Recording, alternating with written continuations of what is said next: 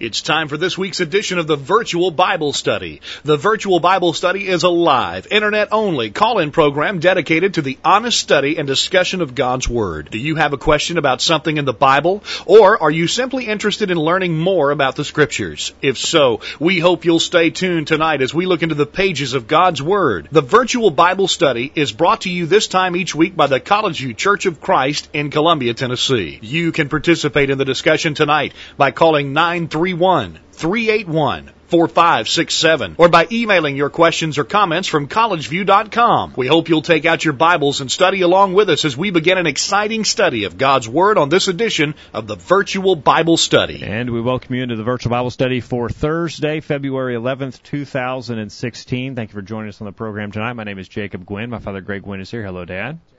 Yeah, not hearing you there. No, we don't have you there. Keep going. Uh, yeah.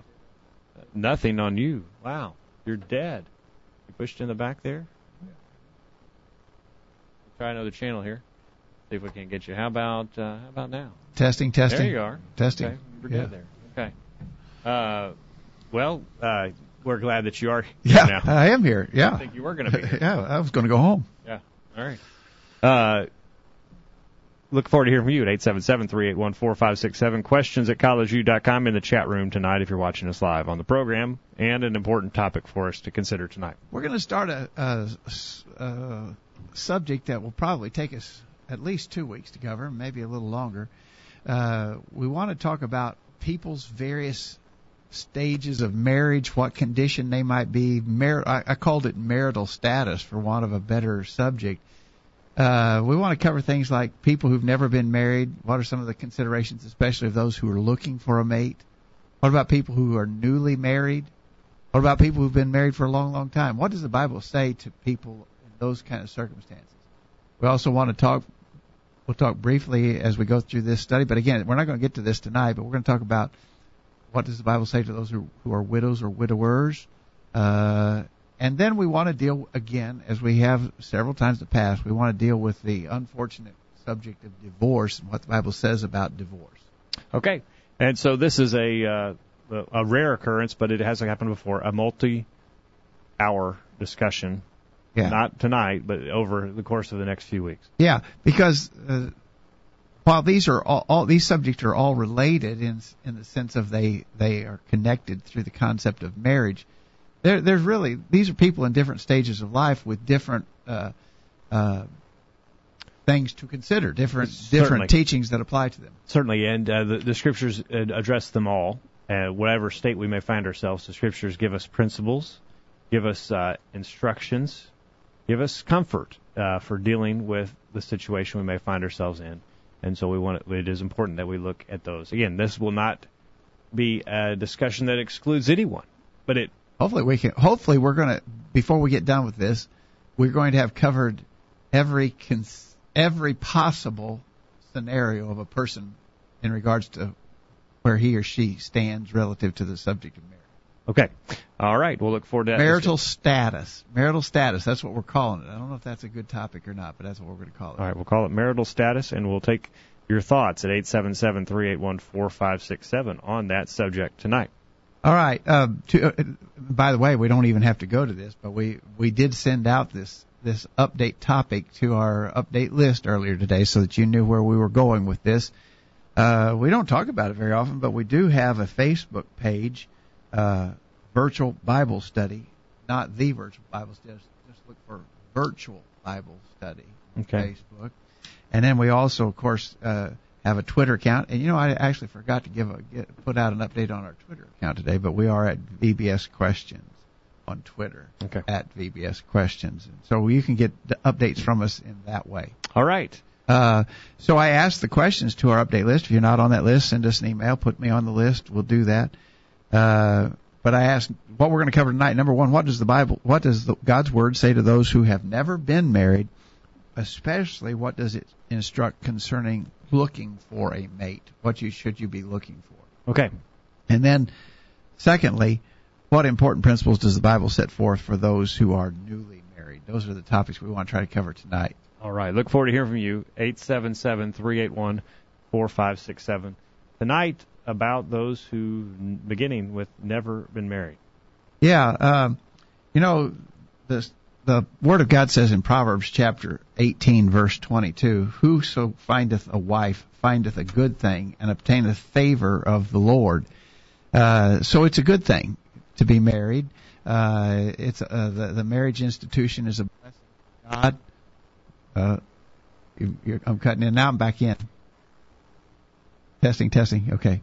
Uh, Whoso findeth a wife findeth a good thing and obtaineth favor from the Lord. Proverbs 18 verse 22. So it's a good thing uh, to be married, but also the idea of whoso findeth a wife suggests that you need to diligently search to find a good wife.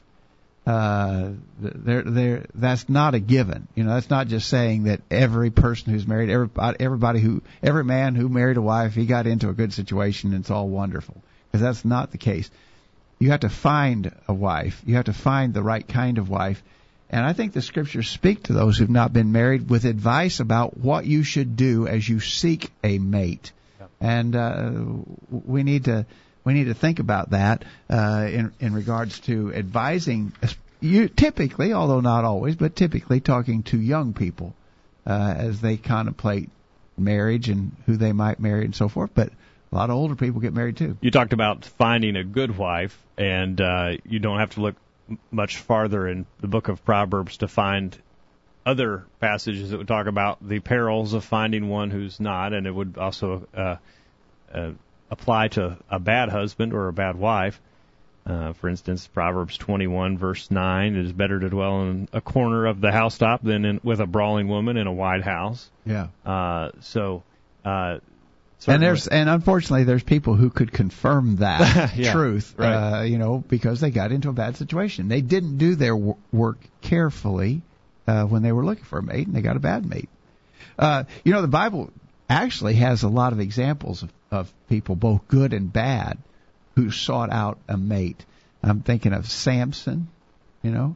Uh, Abraham was concerned about finding a wife for his son Isaac.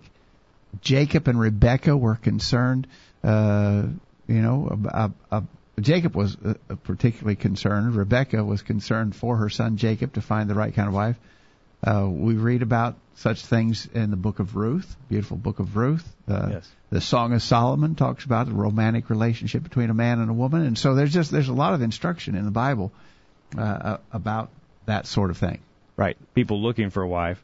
And I guess we should probably back up and and note that it's not a sin to be single, and and and there are worse things than being single. We yeah. talked about uh, about those here, but uh, that's a that's a fundamental thing that we need to understand is it's not a sin. In fact, it's commanded for some, and some it's a chosen lifestyle for various reasons. To be unmarried, unmarried, yeah. to be single. Matthew chapter 19 verses 11 and 12 talk about that. There are some uh, people who are not when you not say eligible, not eligible to be married. Not yeah. eligible. There are some who cho- may choose that lifestyle, uh, and so uh, for various reasons, maybe some uh, reasons maybe purely personal, but are, are preference preferential. But other reasons maybe uh, for scriptural reasons they may choose that. Not it's not a mandate, but it may be a choice.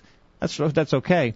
But some go to some go into this uh, looking for a mate as if the whole world will come to an end if they don't find one, and they'll settle for whatever they can find. Yeah, one of the points I wanted to make, I was going to make it later, but let's make it right now, is, and that is that it would be better not to be married ever than to be married to the wrong person.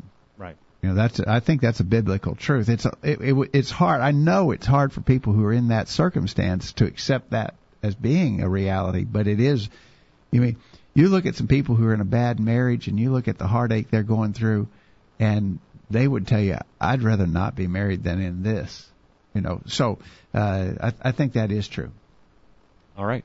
Uh, look forward to your thoughts tonight. If you have any, share them as we talk about this. Uh, Joe um, in West Virginia says, when looking for a spouse, look for someone of like spiritual beliefs. I think that's uh, important. And discuss the long-term commitments to Christ before the marriage. Uh, studying together the fifth chapter of Ephesians. Thank you for that, Joe. Yeah. We got an email. I want to get to the, to this statement uh, early. We got an email from our friend Chris in in England. We haven't heard from him for several weeks, yeah, maybe a couple you, months. Good to hear from you, Chris. And he says, "What what would those who never have been married? What should they be advised? uh, well, that the marriage bed is undefiled. In other words, this, and I think his point here is this is God's plan for the fulfillment of human needs and desires. You know, it's, it's that's the place to address these specific human needs. He says he goes on to say we can't call it what we want. It is for this reason that a man should leave his parents and be joined to his wife. We are not to road test the relationship before our marriage to see if we are compatible. The union is only for marriage, and we should awaken desire, and we should Do not. Should not awaken desire before its due time. Uh, he said, I hinted at it, but what do advocates for marriage equality do with a very simple question? For heterosexual marriage, uh, this is easily, but this is easy, but it's two because that's the number of genders. You know where it says two become one flesh. Yeah. He says it's two because of the number of genders, but to, but to those, why not? Those marriage equality people, I guess. Why not two or three or four or five? And I think that's really uh, an an important point. Uh, we won't get off into that too much, but if we're going to redefine marriage, you can you can make it whatever you want. Yeah. You know, if you if you if you if you think man has the right to redefine what marriage is, then there's no limits. Yeah. Uh, that's one of the, the problems. That's the that's the Pandora's box, so to speak, that's been opened by our government uh, by trying to redefine marriage. But he says uh, concerning those looking for a mate, he says, do not be unequally yoked together. Light cannot have fellowship with darkness. They should have the same goals, passions, aims as you. How can two walk together if they're not agreed? I think you're right on those things, Chris. Uh, thank you you, know, Chris, for those. you know the the idea for those who are looking for a mate is not just to be married, not just to stay married.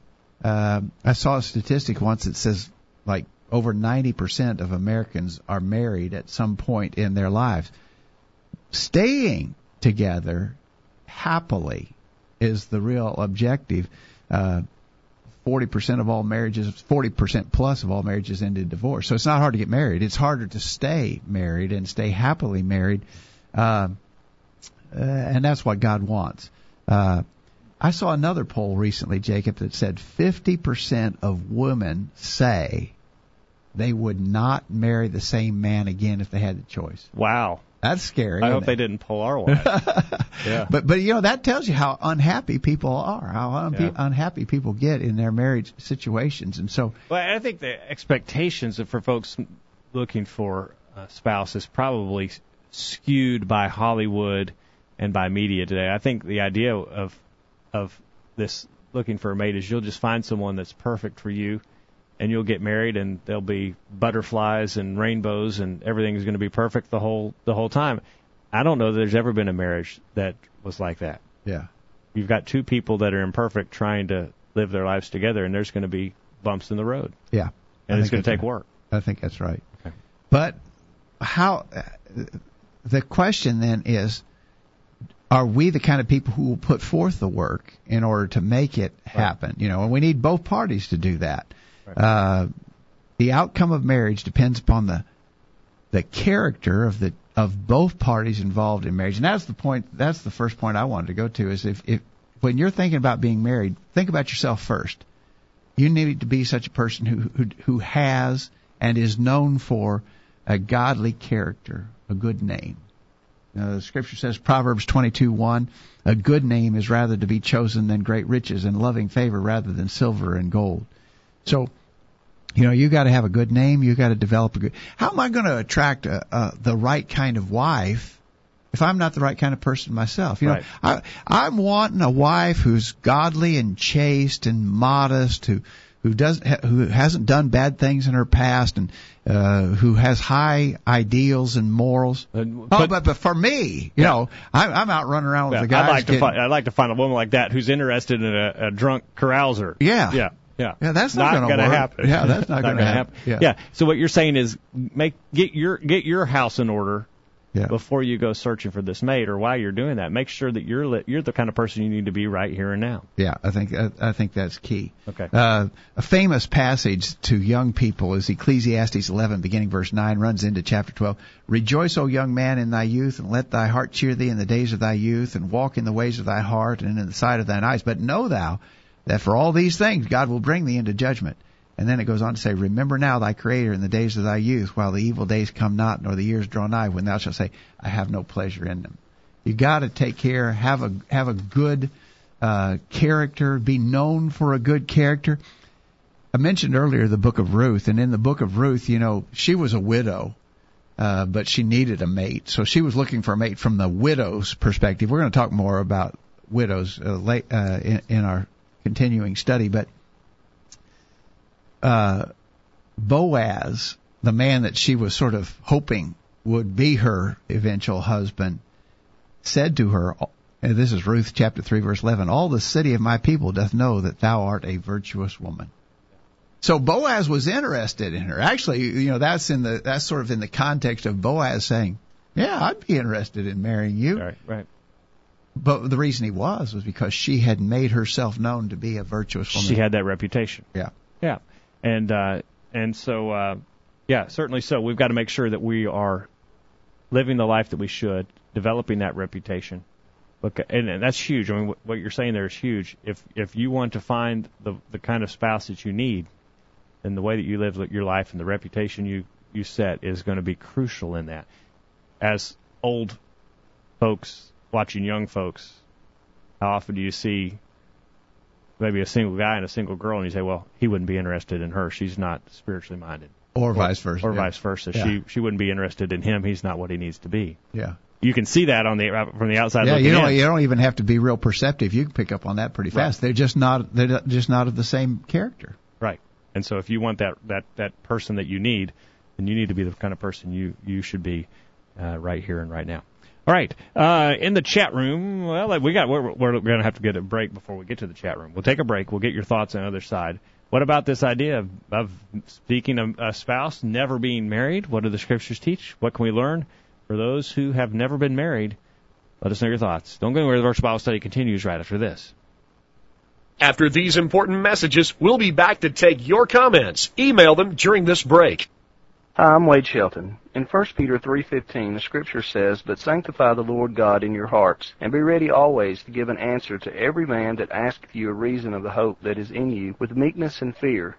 You see, we believe here at College View that we should be ready always to give an answer to every man that asketh.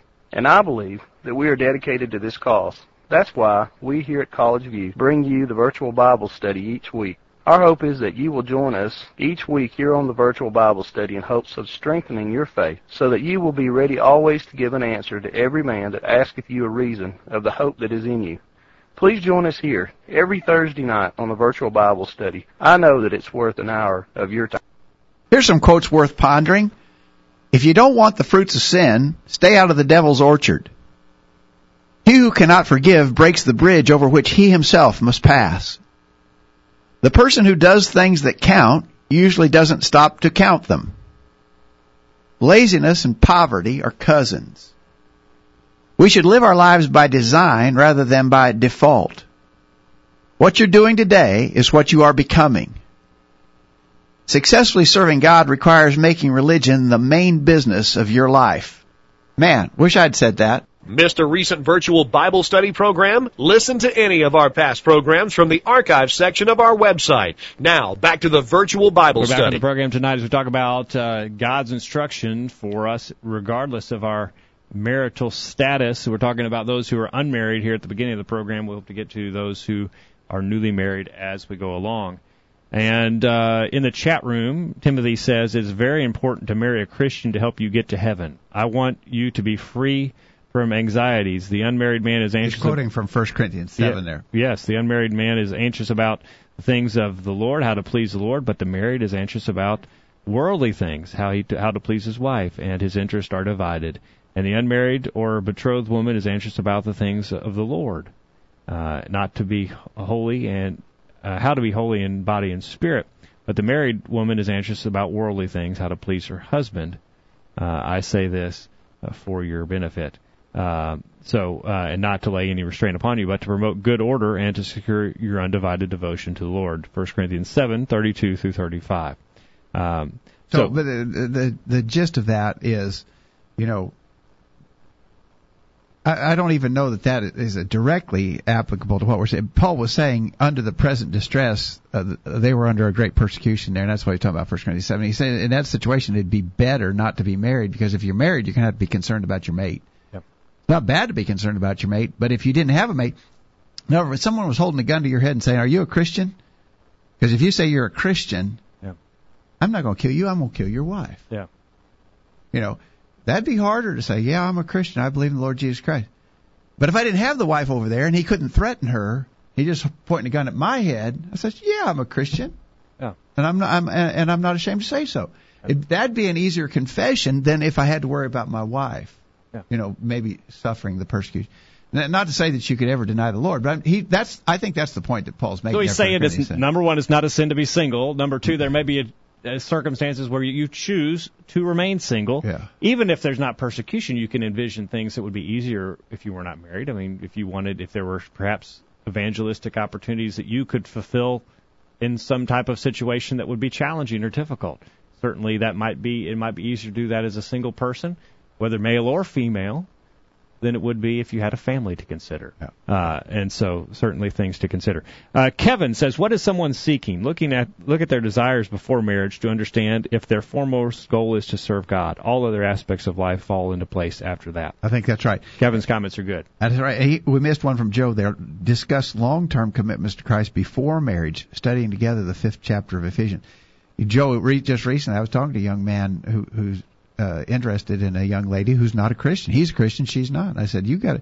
I said, I don't think it's necessarily wrong to have some interest in such a person and maybe find out if there's a, a future with that individual. But but the thing you got to be looking at right now is is she inclined to be submissive to the will of God in her life? And if you, and and you need to be picking up those vibes real early because if she's not interested in godly things, you need to walk away, Yeah. run away. Yeah. Uh, and there's not there's not going to be a switch that happens uh, when she's she or he says I do, and right. all of a sudden now they're interested in spiritual things. As Yeah. Kevin said, you can tell before that question even comes into play what are their priorities. Tim mentions in the chat room, Dave Ramsey mentions the top reasons for divorce: money problems, religious affiliation differences. Yeah. I didn't know. I didn't know Dave Ramsey was on that, but that, that make I think he's right about that probably. Yeah. Um, and Anthony says it's scary how fast some run into marriage. There are so many discussions that ideally should be had. Absolutely. Certainly it is, and it is amazing how flippantly some approach that uh, covenant in our society today. Yeah. That's amazing. Uh, Kevin again says it is interesting that God's word makes provision for both choices, single or married. Again, God gives us choice in this matter, like in other areas. However, in these choices, we have ability to successfully uh, serve the Creator either way, and that's something we need to remember. And as Kevin has alluded to here, we can serve the Creator either way. And so if we find ourselves s- having never been married or single, we can serve the Lord there, and we need to be serving the Lord. Don't wait. Oh, there are lots of things I'm going to do once I get married. Yeah. Start now. Yeah. Uh, serve God in your in your in your. Uh, Joe uh, in West Virginia makes a point. He says uh, two can grow into different people, and I think that's true. He says both will adjust many things to please the other, or it will be a rocky ride. Even spiritually, one hopefully grows as a more faithful servant of Christ in the new marriage as one helps the other to study and pray. And I think that's right. You know, that's one of the things you ought to be looking for in a mate. I'm look, I'm a Christian, but I'm looking for a mate who will help me be a better Christian. That's Right. that's a good thing That's that. There's nothing wrong with that. that there's nothing wrong with that. But the the problem is if this person that I'm thinking about marrying, if a Christian at all is not a strong Christian, the chances are great that the weaker one or the non-Christian will pull me down instead of me pulling them up. You know, there's the old illustration. I know everybody's heard it. You know, uh, the, this young lady was thinking about marrying a boy who wasn't a Christian, Yeah. and she asked the preacher what he thought about it, and he he didn't answer. He just asked her to step up on a stool, and she stepped up on a stool, and he said, "Now pull me up there with you." And of course, she couldn't do it. And but he just gave a slight, easy little tug and pulled her right off the stool. You know, Yeah. it's easier to pull someone down than to pull someone up. Was the Yeah. point he was making, and and that is true. Yep. Kevin says, uh, be the person now that you need to be, rather than hoping that you or your spouse might grow into something later. They, we might not grow in a manner that pleases God. And so do everything you can to be the person you need to be right now as a single person. And uh, Joe says the two cannot help but to grow into a different person. Both will adjust many things to please the other one, or it will be rocky. Even spiritually, one hopefully grows as a more faithful servant of Christ in the new marriage, as one helps the other in study and prayers. Um, and then Timothy says, "My parents are baby boomers, being born in from 1945 to 1955. This generation developed a me first attitude. In the 50s, Gerber was created. 60s, car hops and fast food were invented. 70s, community colleges started. 80s, home loans increased exponentially. 90s, bankruptcies surpassed college student graduates. And in the 2000s, 50% of marriages end in divorce. Certainly, things have changed Yeah, in, in our society. exactly. Okay. All right, so I think all good comments, and I think it's clear that people have a lot of uh, uh, have put a lot of thought into this big problem, finding the right kind of a mate. You've got to. So w- we said, and this sort of sparked all these comments in the chat room: be the right kind of person yourself, and then look for the right kind of person. But think about this: where where am I going to find this person? I'm going to choose a mate from the people that I'm associating with, right? Right. You know, in other words, uh, my circle of friends, the people I hang out with, the the people I associate with on a regular basis, that's very likely going to be the pool of people from which I choose a mate. Right. I'm not going to I'm, I'm not going to marry a stranger off the street. You know, it's going to be someone that I've had in the situation that I put myself in the situation to know and to be around. Uh, therefore, I need to choose to be around godly people. Yeah. Uh, I knew I knew a young lady once, uh, and she was a Christian. She wasn't a strong Christian, and she met this guy, and well, they started talking about marriage, you know, but he wasn't a Christian, and uh, uh, and I don't know how it came out in the course of discussion. And I said, well, where did you meet him? She said, she met him at a bar. Mm-hmm. You know, Yeah. Well, you know, I, I I met my prospective mate at a bar. What do I think? What do I think? It probably out. The That's probably not going to end well. yeah. Uh, and she was Christian, and she she knew way better than that, you know. Uh, but again, you're gonna so uh, you know the old the uh, the old standby verse there is 1 Corinthians 15:33. The New American Standard Version says, "Do not be deceived. Bad company corrupts good morals." I got to be around good people if I expect to find a good mate. Right. All right. Excellent. First Corinthians fifteen thirty three has to pl- come into play here as we think about uh, seeking a spouse. And then you know, several have already mentioned this. Be a uh, you, you be a Christian and you choose to marry a Christian. Now, there's a verse that we should comment about here. If I'm, how much time we got? yeah. Just a couple minutes. Our listeners have already alluded to this verse. Yeah, uh, 2 Corinthians 6 verse 14 says, Be not unequally yoked together with unbelievers, for what fellowship hath righteousness with unrighteousness, and what communion hath light with darkness? That's 2 Corinthians 6:14. That that passage is the context of that passage is not specifically about marriage. No. You know, unfortunately, I, that's usually the only application that people want to make of Yeah, the verse. right. And that's not in the context Right. of 2 Corinthians 6.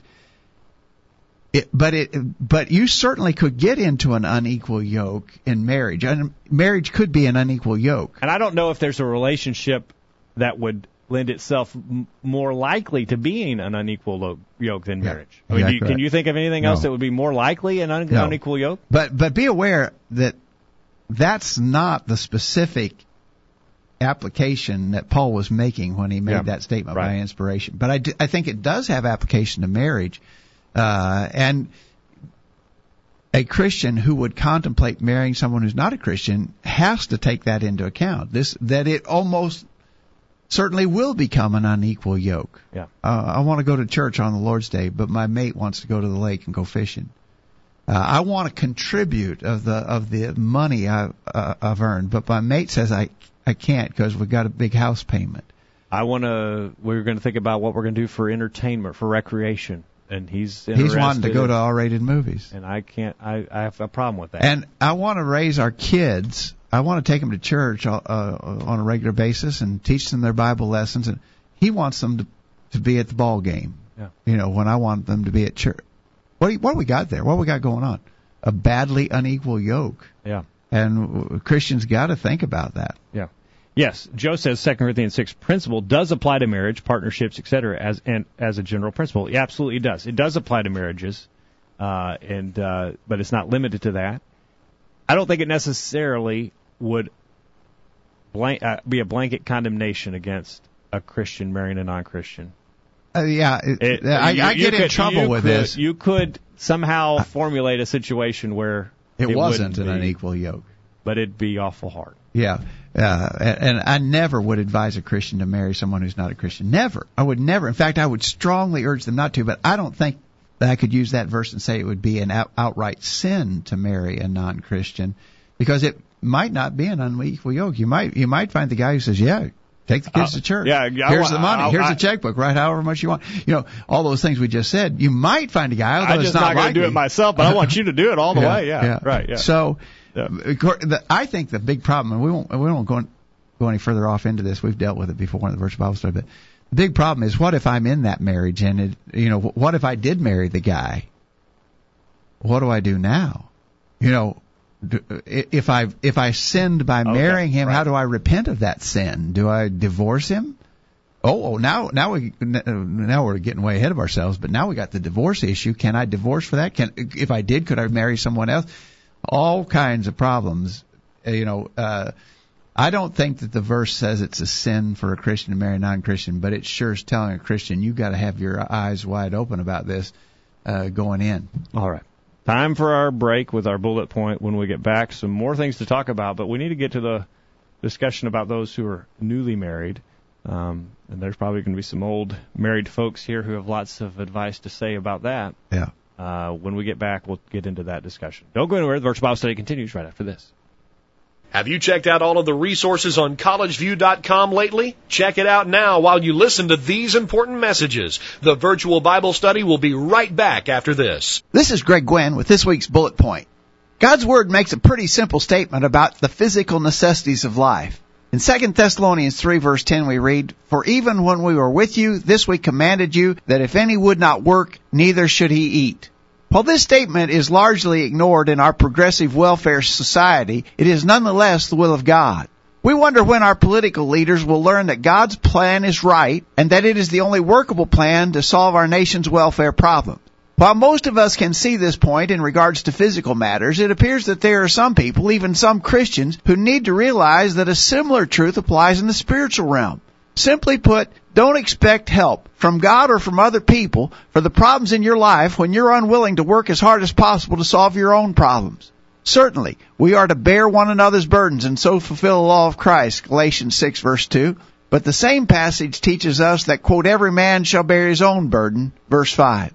Stated bluntly, stop expecting others to rush to your assistance when you do nothing to help yourself. We've learned from our troubled welfare system that you can't really help people who won't help themselves.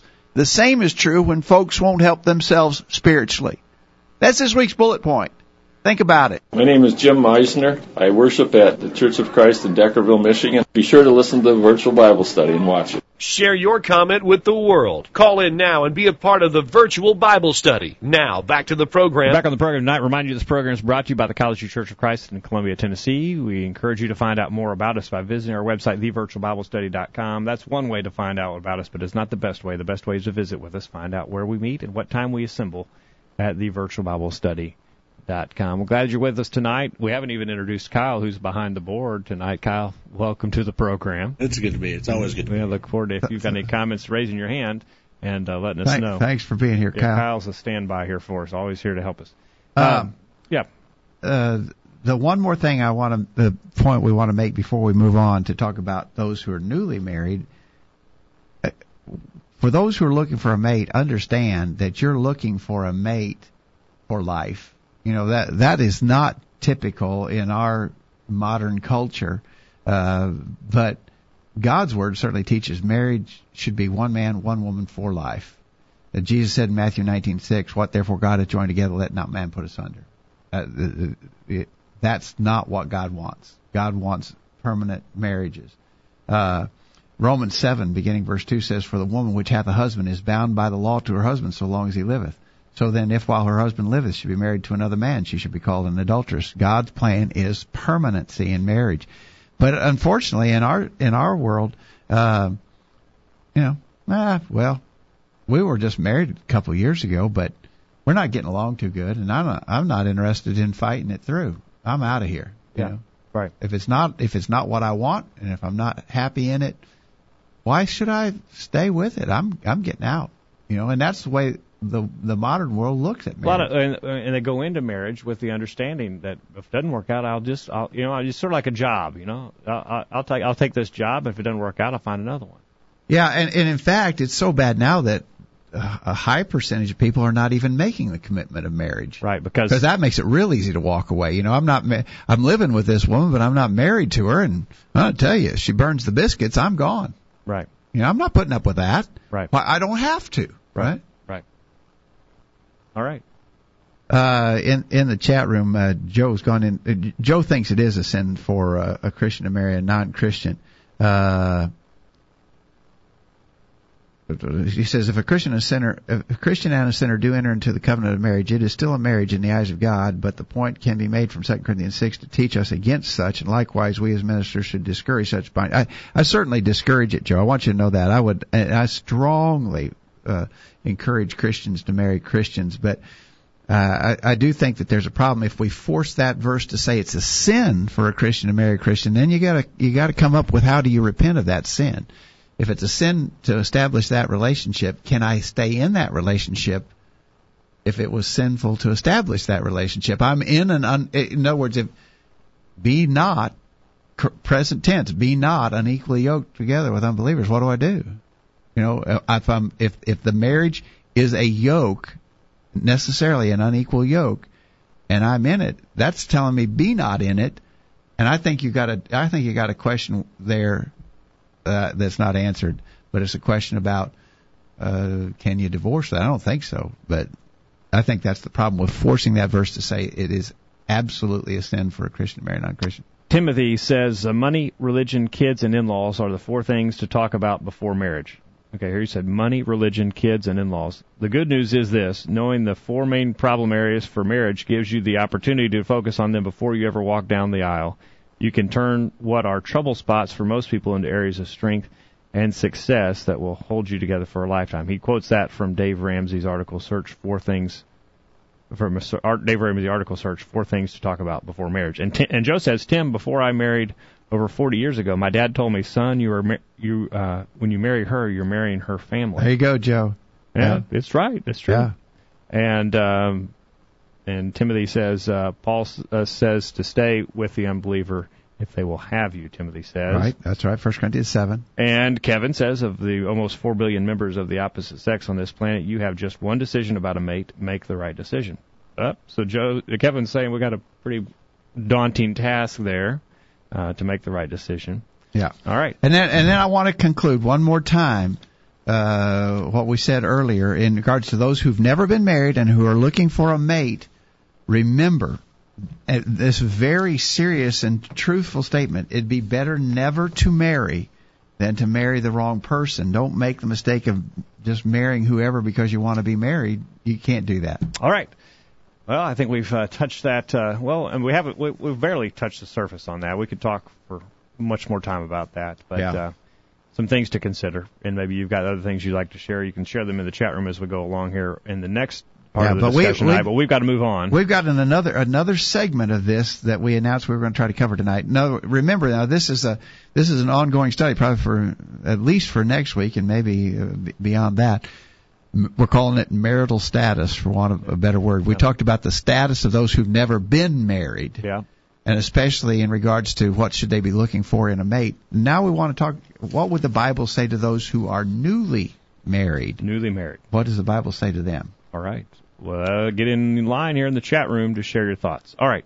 What are some things to remember as newlyweds? I, I want to read Chris's email from England. He says, Your marriage should be one of selfless devotion, as that relationship should reflect the love of Christ has for the church, and it needs to recognize always its chief head, that of Christ, uh, should be held in high regard, not one just for human desires, but markedly marked by sobriety. Also, there's a reason it's called a private life. It's not for common discussion or as a way to put the other down, but a thing to be treasured and kept secret. Also, you don't need to go elsewhere. Apologies if this is crude, but pornography is akin to peeping Tom into other people's bedrooms, and such is totally unacceptable as a practice. So, for the newly married, selfless devotion, he says, Yep. uh, um, Keep Christ as the head. Keep Christ as the head.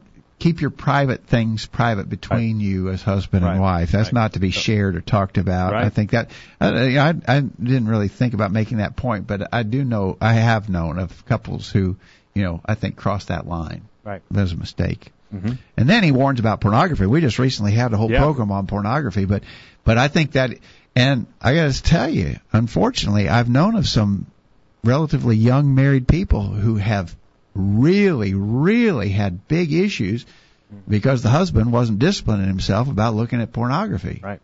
That's a that's a growing problem. Right. So I would agree with with Right. uh, Chris about that. All right. Thank you, Chris, for your comments. Okay. Uh, y'all, y'all in the chat room, join in. What would you tell some newly married uh, people? What kind of things uh, have do they have to to do? We got some folks in there that definitely are not newly married, so uh, Yeah, you got some have- experience on you your side, so- Experience, so, chime Uh, in. But I would uh, something that Chris touched on there about keeping Christ as the head. Pr- prioritize the Lord first and most important. Make that the foundation that you begin to build your marriage on. Yeah. Uh, we know all the verses like Matthew 6:33, seek ye first the kingdom of God and his righteousness. But notice this, notice this statement from Jesus, Luke 14:26, if any man come to me and hate not his father and mother and wife and children and brother and sister, yea, he can, eh, yea, in his own life also, he cannot be my disciple.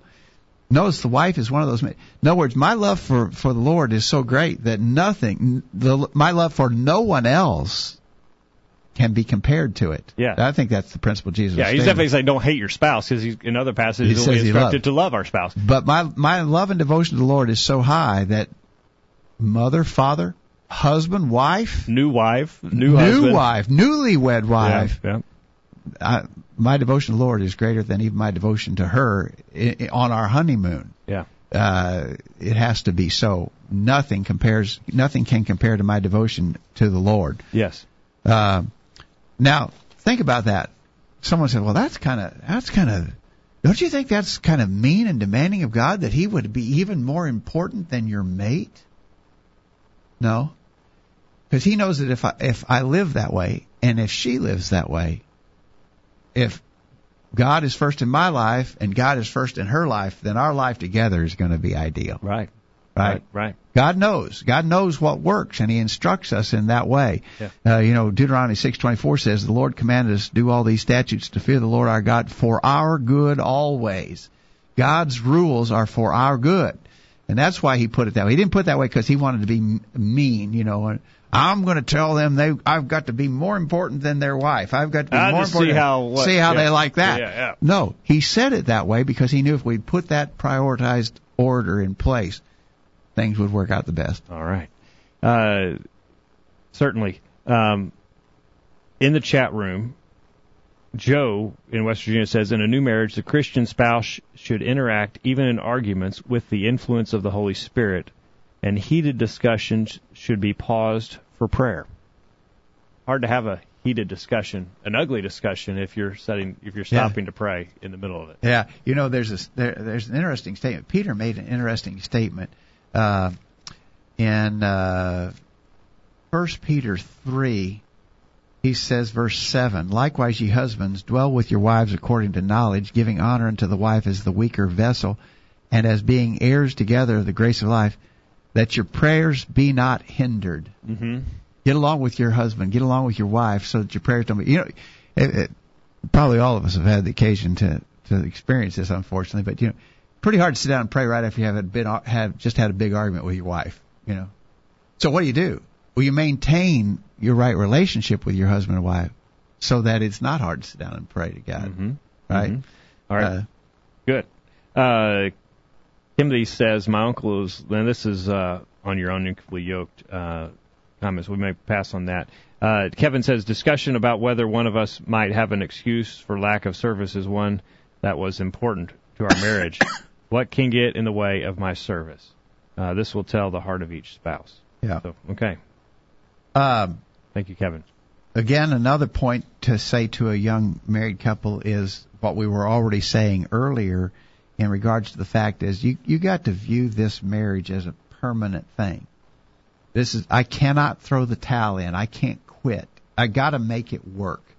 Now, you know that's that that seems like something that you wouldn't even talk to a a, a newlyweds about. But I'm gonna tell you, it doesn't take too long after the honeymoon's over for some issues to pop up. You know, Right. he doesn't he doesn't close the lid on the toilet. You know, Yeah. she squeezes the toothpaste tube in the middle. I like to push it up from the end to keep it all you know pushed up. Yeah. You know, and so you, we, what happened? We begin to s- we begin to start seeing the little quirks. You know, I didn't know she was. I didn't know she did that. I didn't know he would do that. Yeah. And so we start seeing, you know, some things that we didn't see, you know, because we're living with each other now. We're we're together 24/7, you know, and so we see all the good, bad, and ugly. Uh, so what do you do? You, you remember, this is a commitment. I made a promise before God and men that this would be my mate for life, and now I got to make it work. You know, you think about you do that with things that you plan on having for a while. Your vehicle, you know, you get a vehicle that you plan on keeping till the wheels fall off of. it. What do you do with it? You work on it, you maintain it, you take care of it. Because you got an investment in it. But what about what about a vehicle? Man, I'm gonna get a new one in six months. Well, you might let a few things slide. And so it is with our marriage. If we realize that this is something that's going to be with me for the rest of my life, then I work on maintaining Yeah. it. Uh, Paul said so, someone. I think Joe mentioned Ephesians five earlier in the chat room. Ephesians five twenty eight. So, so ought men to love their wives as their own bodies. He that loveth his wife loveth himself. For no man ever yet hated his own flesh, but nourisheth it, and cherisheth it. You know, I, you know, we care for our bodies. You know, I, I got a, I got a sore on my finger. I'm just going to cut the finger off. No, I got a sore on my finger. I'm going to doctor that thing, and I'm going to make it well because that's part of me. Right. And that's the way Paul says I've got we've got to view our, our spouses. All right. Shall we grab let's grab our Yeah, last break. we got a break. We're overdue. Uh, let's our take a last break. When we get back, You guys in the chat room, we're talking about give us some advice what you think young married newly married. Not and by the way, not necessarily just young, but newly married because some people are older, you know, and newly married. only new, older, newly married. All right, we'll take a break. Get your thoughts. Don't go anywhere. The virtual Bible study continues right after this. Enjoying the virtual Bible study? Email a friend during this break and tell them to join in on the discussion. There's more exciting Bible study after this commercial. Hello, my name is Kent Baumgartner. My family and I love to listen to the virtual Bible study. Please join us. We're tracking the trends on the virtual Bible study. In 2015, there were over 2.2 billion searches for pornography on the internet. Nine out of ten internet porn users only access free material. One in five mobile searches are for porn. 24% of smartphone owners admit to having pornographic material on their phone. By 2017, it's estimated a quarter of a billion people will be accessing porn from their phones or tablets, an increase of more than 30% in the last five years. That information is via covenant eyes.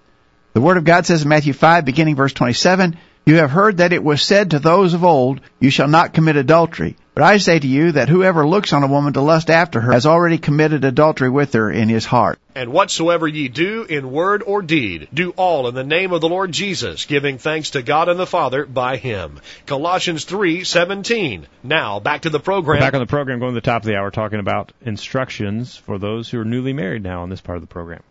Um, I would say that that the big key here is you got to be unselfish in a marriage relationship.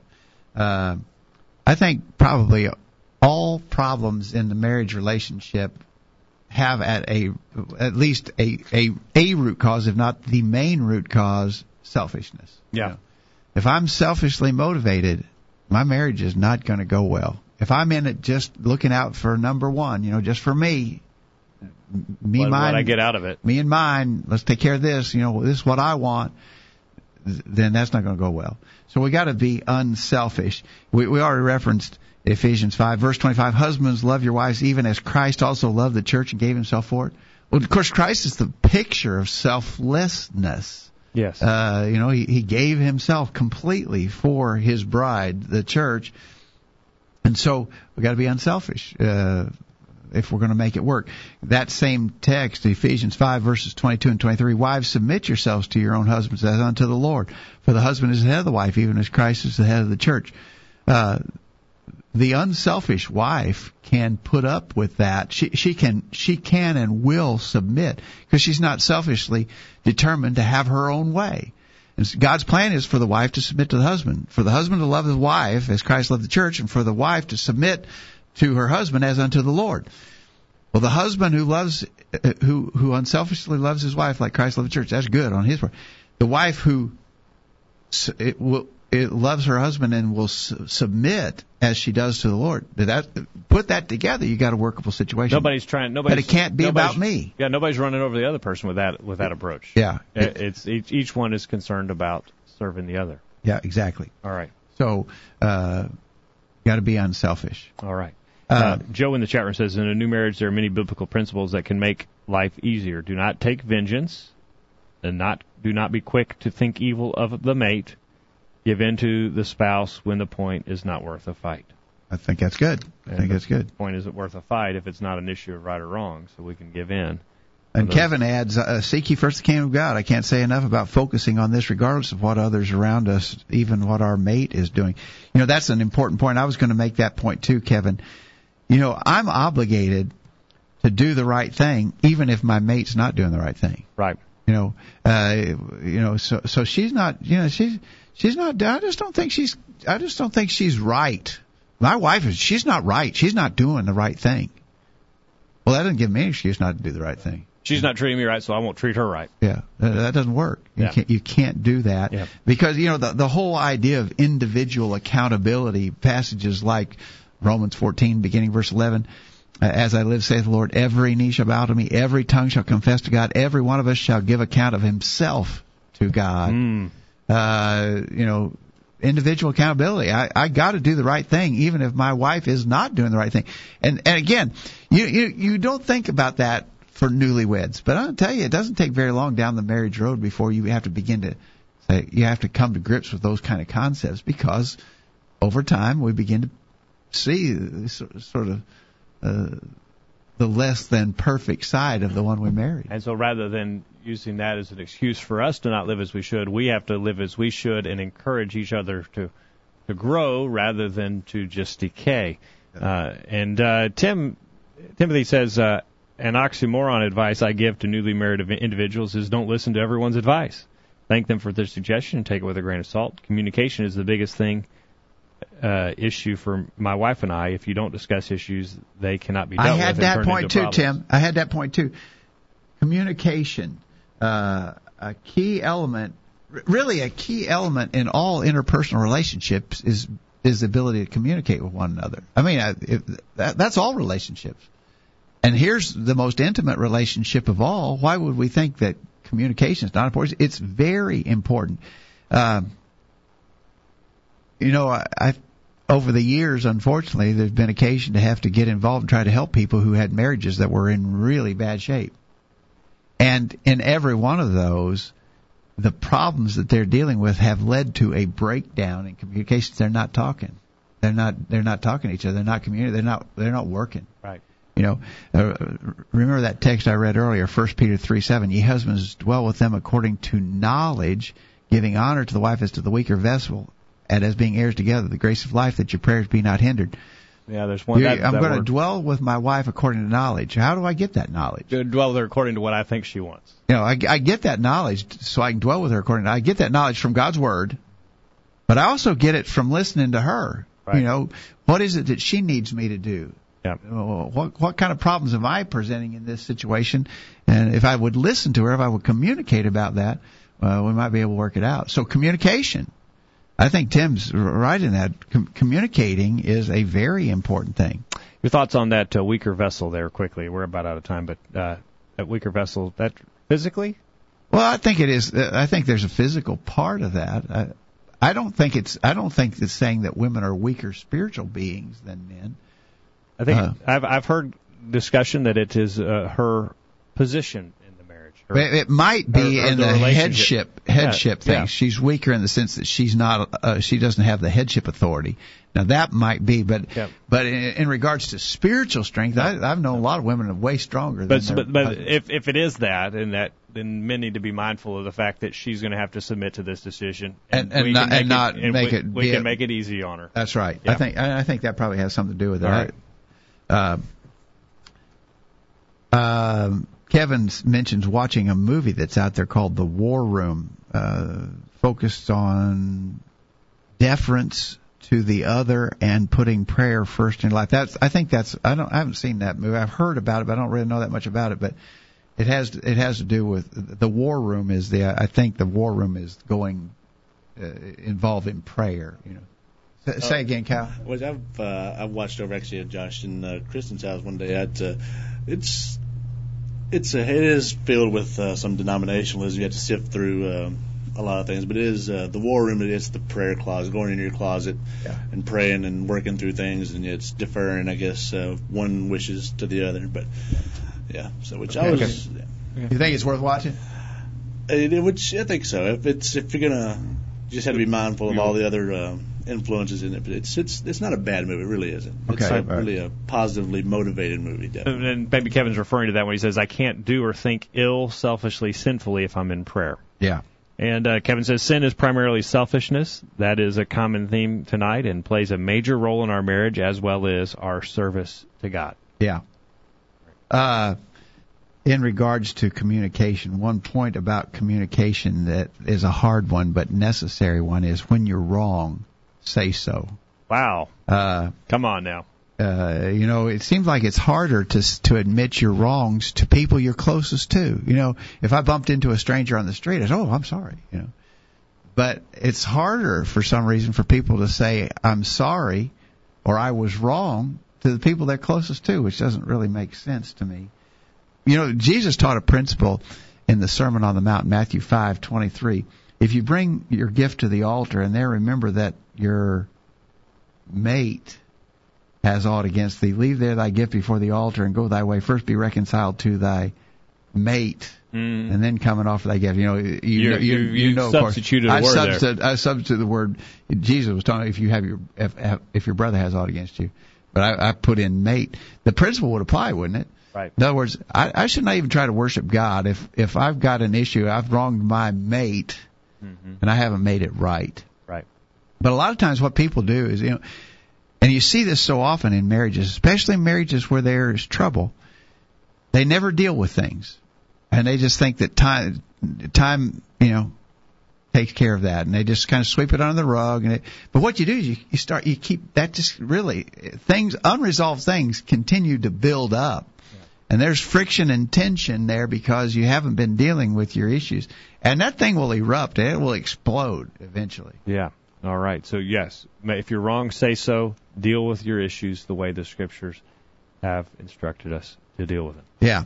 Uh, a lot of things to think about for the newly married. So tonight, what we dealt with, Jacob, was people never married.